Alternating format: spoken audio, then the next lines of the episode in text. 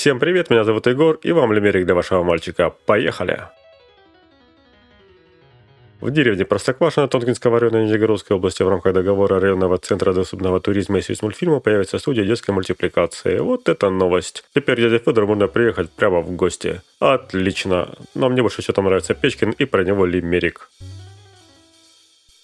Старый Печкин, что приносит журнал, и с телевизора мне помахал. Папки с усами, в плаще и цветами, в Простоквашино меня он позвал. Эй, на недельку до второго я еду в Простоквашино, айда за мной.